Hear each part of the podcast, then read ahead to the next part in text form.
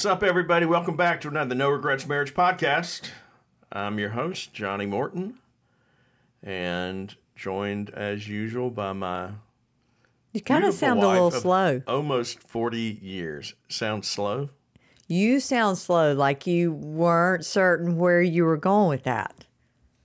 Well, I'm going where we always go with that. Okay, all right, maybe With not. you, baby. All right, All right. Um, I have no idea what we titled this series. Anyway, it is a 40 year retrospective interview, whatever, yeah, that sounds good. whatever you want to call it. Uh, if you were part of last week's, uh, in last week's podcast, uh, Carla interviewed me with questions that I didn't know about. Now I get to turn the tables on her this week. And we're doing this in honor of October 1st, 2023. So whenever you're listening to this, that's the date. Um, we'll have been married for 40 years, Yes, which I will say sounds, like a really long time. yes, it does. And I, I just think, you know, both of us, when we started out, I don't know that we thought about what would we be like in 40 years. Gosh, no, because I think you think when you're 20 something, you're getting married, you may think you're dead. so I don't know In that 40 you. years? Well, I don't know. I mean, no, I guess not. But I don't really, I definitely didn't think this far for sure. No, when you start out, I mean, 10 year anniversary seems like a long way Seemed off. like a long 40 time. years, you don't even think about it. I know. The typical young adult. That's So- true. All right. So this week, the format, I'm going to be asking Carla the questions and put her on the spot to answer. And Oh, dear. hopefully she comes up with good answers that make me look really, really good. Oh, right. Okay, That's gotcha. That's the key. These may be sort of skewed. Okay, go ahead. Yes, they were. All right. Uh, am I the best husband you ever had? Yes. Yes. See, that's a good answer to All right, there we go. with. Is Okay. that the first question? No, but I, Oh, just- that was an extra. Okay, there we go. do. All right, let's go here. All right, one of the things we've talked about a lot of times when we're couples, and one of the whole reasons we jumped into this is our expectations when we got married probably were not met. So, in thinking back to that, if you can think back when you're going back 40 years, what was the biggest misconception you had about marriage? Wow. Okay. Um I think and I it sounds so stupid to say this, but I really think I sort of thought you know, we were believers, we had quote a strong faith. We had been raised in similar kind of backgrounds so we had we were bringing to the table those kind of similarities. We both had you know finished schooling so we were going to be able to have jobs if we needed to you know and I just had in my mind sort of this very idealistic sort of we get married, we do ministry, Maybe I work as a nurse, maybe not. I have no idea why I thought that. But anyway, we have a family. I don't know. I just I didn't see all the hard stuff. I didn't I didn't expect how challenging just getting married and adjusting to one another and then all the hard stuff of life. I never factored that in somehow, some way. Okay. It was obviously, and we said this before, it really wasn't the, didn't start out as happily ever after. Uh, because real quick in our marriage, we ran into challenges, as we've shared before. All right. If you had to now, so in your reflection of 40 years of marriage, Yes. what do you think in marriage is the hardest thing to do right? Oh heavens, again, so many areas. Um Well, you can say several. I won't limit you to just one thing. Well, for me, I'll just say for me, maybe first. For me, the hardest thing was, and I've said pieces of this, you know, in our podcast over the last year or so. I married someone that was totally opposite than I was. And again, your strengths um, were probably matched up to some of my weaknesses, or they were at least definitely not my strengths. I found that very endearing when we were dating. Um, I found all of the things about you just different, unusual, unique. But I did not realize that I would then marry you and realize that those same things I had found interesting were totally annoying. Did not work for me once we were married. It was not what I wanted. And I kind of had a, oh my gosh, this isn't what I had in mind. This isn't who what I want to be married to. And I spent so many years. Is sad news, Johnny. I know. I like the the what I wanted know. to be married to. I mean, who. The but what. what? Okay. I mean, I kind of decided I wanted to be married to somebody like me. I didn't want to be married to this person that was totally opposite. And what I saw as really were differences, I called deficits in my brain, unfortunately, for a lot of years. Because you were not. Deficits in your brain no, no, no. That you had I- brain no, no. deficits. No, That's no, what no. you're saying. Okay. No, I thought your differences were deficits. And I could not wrap my brain for years around the fact that it was just differences. And so I spent. You saw differences as defects. yes, or deficits, either way you want to say them. It wasn't what I wanted. And so I spent so much of the our first part of marriage trying to make you be what I wanted you to be so you would meet my needs and or my desires and that would make me happy i.e. fulfilled and satisfied with you. And man, I I mean, and so I think when couples, for me that was huge. But there may be other couples that struggle with that same thing in different ways like, you know, I married my husband and he's this, you know, can fix everything kind of man, da da da da da da da, but now I find out he fixes everybody else's stuff, but I, I, I'm last on the totem pole. I never get any of that done. Or I married somebody that was this extrovert and they were so different than me. But oh my gosh, now I realize this is hard. I don't really, you know. So I think maybe when we marry, because so many times we are attracted, I think it's part of what God's doing to bring two people together that will complement one another. But I think the the challenge is we typically may think that our stuff and our strengths are better. And so then we're trying to keep fixing the other person's. So for me, it was not accepting who you were. Do you think also something you said, and this is not a question I'd written down, but I will use it as a follow up? Do you think that part of that frustration also, you said that you were looking to me to make you happy, to fulfill your needs, and my temperament wasn't allowing that to happen? And yet we know that where do we have to look to have those needs and all of where do we, where does our fulfillment have to lie? Yeah. And I spent a lot of years before God really began to break that truth through to my heart. And that was huge when that happened to realize that the deepest needs of our hearts, which are really for uh, an eternal, secure love and a sense of significance and worth. And we, every single human being has that. And it doesn't mean that God doesn't desire that within our marriage we help meet some of those things um, for our spouse.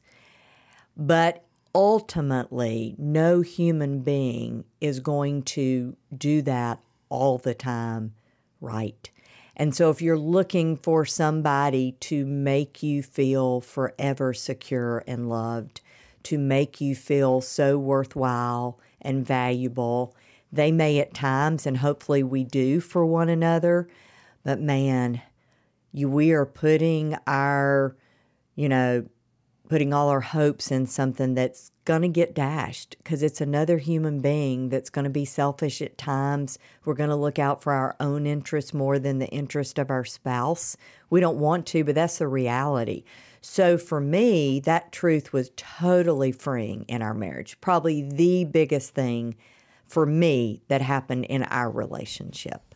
Yeah, we already talked about last week that selfishness was one of my strong qualities. And I think And not in a good way, obviously. Well, and I think as I pressed you for more and more of what I wanted out of you, and you to some degree weren't able to. Yeah, and- you were asking me to be something that I wasn't. Well, and and the other piece of that was that was true, and then probably because you did you felt like I was judging you, I wasn't accepting you, I was trying to change you. Guess what you did? You weren't, and you were.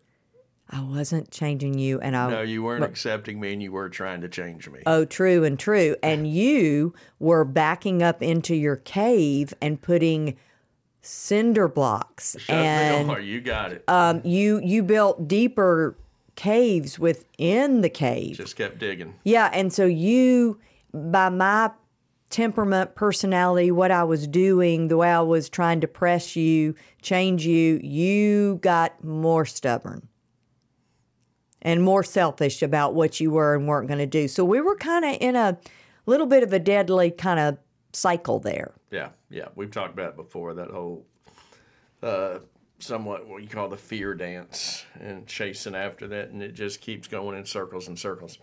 All right. Um, Zach's Zach, our firstborn. Yes, His he's fixing to have a birthday. life or just had a birthday, yeah. was Romans eight twenty eight.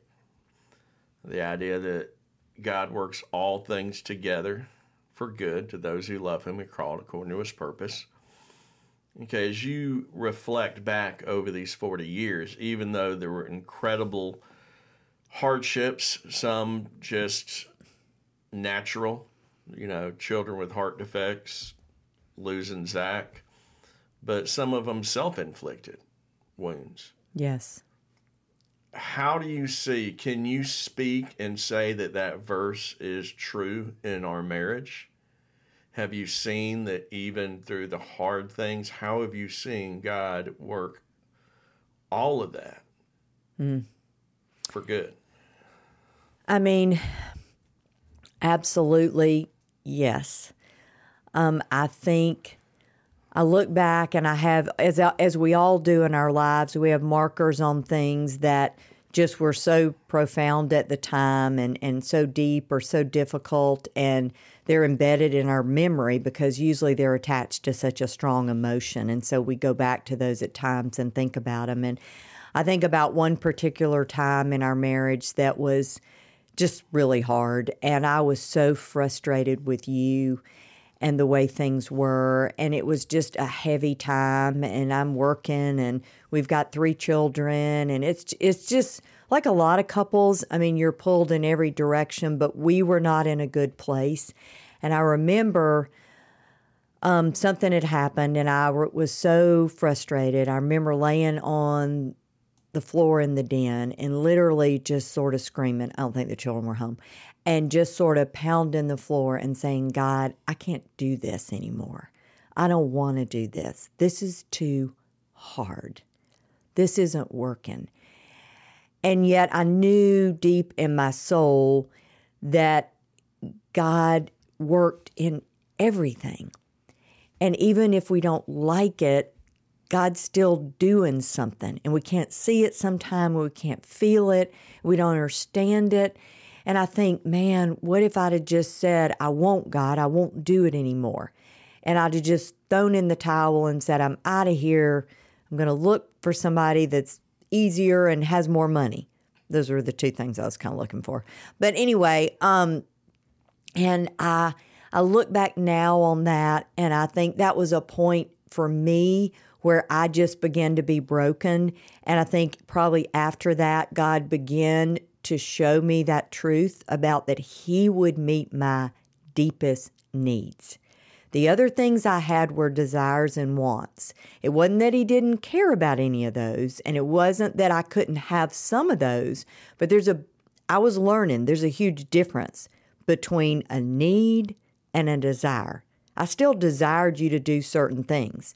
But what amazingly happened was when God began to show me that and cha- and I changed in that way and I began to back off pressing you at the same time I think God was doing some work in your heart and life. And that began to ultimately move us to a very different place. And so I look back at times and I think about that day laying on the den floor and pounding my fist. And I just think, wow, God, all the pieces, which are just so small compared to everything we will ever know and learn about Him, but just that deep truth of nothing will be wasted in our lives. God will, for those who love Him, who belong to Him, God will use every single one of those things. And man, that's a truth to cling to when you're in a dark, hard place. And we have been in some really hard places. And I just, I'm very, very grateful for that verse. It is amazing that it was Zach's life verse. We didn't tell him to pick that as his life verse, he just did. And so it's that's sort of been a cool comfort. But yeah, absolutely. Um, we have to if we're believers. That's that's a truth we gotta we gotta lay down as a foundation. That that's yeah, God will. So I would have to say yes and yes and wow, where I got from that day pounding on the floor is amazing.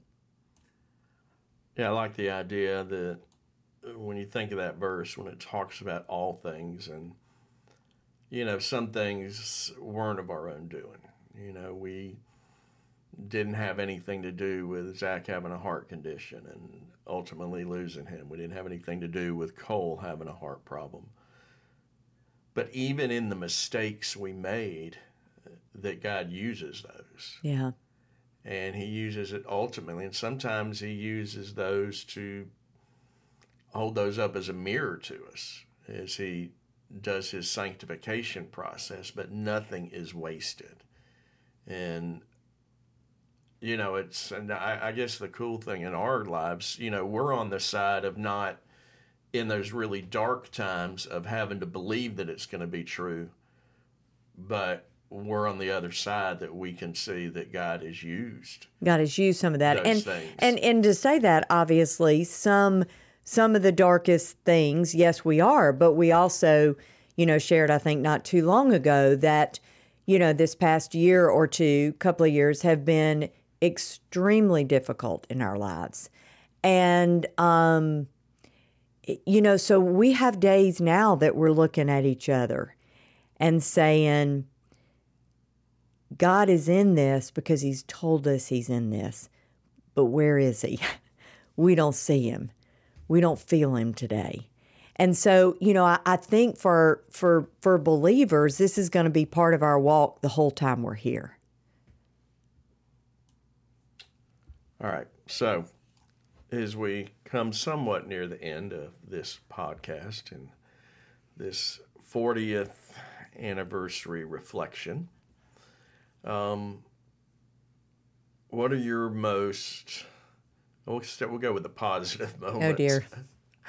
What are your most memorable moments of the last 40 years? Things that you will not look back on in dread, but man, that even sometimes in the hard times, things that you go back and you just really cherish those moments? Um, I think one of them that is a very weird memory, um, because it was a hard time, but we we were, and you won't even remember this, Johnny, because it wouldn't have, you know, it w- wouldn't have resonated with you.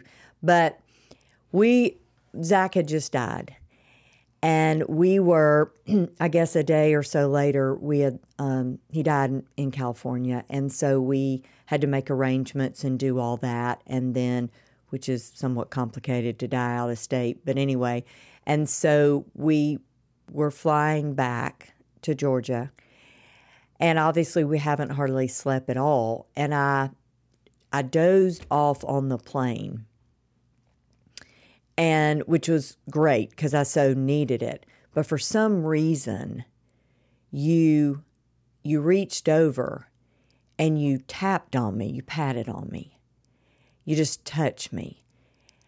And it and it awakened me, and my initial response was, you know, because sleep is the only relief you have because your grief is so overwhelming. And so you're you're glad to be asleep and I'd hardly been able to sleep and you touched me and it woke me up. And a part of me immediately was like, oh, you know, why do you do that? And then in that though the next thought was I was so grateful that you touched me. That you were there. And that as horrible as where we were at the moment was, I was so grateful you were there. And I don't know why that just sticks out in my mind so strongly. So um, that's kind of a happy, not happy, you know, kind of sad, strong emotion when I think about that. Um, I also think that you were when I think back just sort of, you know, the the flash, if you would, of, of 40 years, one of the things that was an awesome thing in our lives that even when you and I were struggling at different places, and let's be honest, the struggle was usually more on my side because you weren't struggling as much with me. I was struggling with you. And so you were usually, unless I was throwing something at you, you were like, okay, you know, we're good. And so, but one of the things that I always knew, two things, was one, I really did know you loved me. I really did, even though you had bad behavior at times. And um, you did not always do what you should. But I did know you loved me. And for that, I'm grateful because I know there's some maybe somebody listening and you may not be able to say that with assurance. And so I, I totally, I totally am grateful for that. The other piece was I felt like even in hard times for us, you were always this incredible dad. And so I knew that you had the utmost um, thought of what was best for our children, always. And and that I saw a sacrifice, even when it wasn't always for me. It's later become that for me, but I saw you not be selfish when it came to them. And I saw you tote Zach on your back when he was heavy. He was never really heavy, but you know, heavier than when he was five. And you'd do it when he was big, when he couldn't walk far.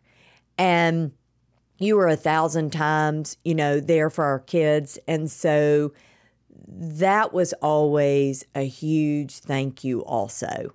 You know, that I was grateful, even like I said, when we were in not great places, that you were still the kind of dad you were. You were there, you were present. So I would say those are, you know, a couple of the things that sort of just stand out to me um, when I just, in a in a blip of thought of 40 years, um, what I think about. Did I answer that right? I have no idea, but you answered it the way you did. Sounded okay. right to me. Okay. Um, well, Carla, thank you for being on this podcast. You're welcome. Us, I've enjoyed. well, I'm glad we'll I could come. Yeah, that was great. Thank you. You have a nice place. Uh, man, 40, 40 years is man something worth celebrating. And I will say that we are where we are now because of, man, God's incredible, amazing grace. That even when we did things wrong, that God kept us together and carried us through. And some of that was the foundation that our parents laid in us and yeah. a lot of other things like that. It was it's almost like sometimes I think in spite of ourselves.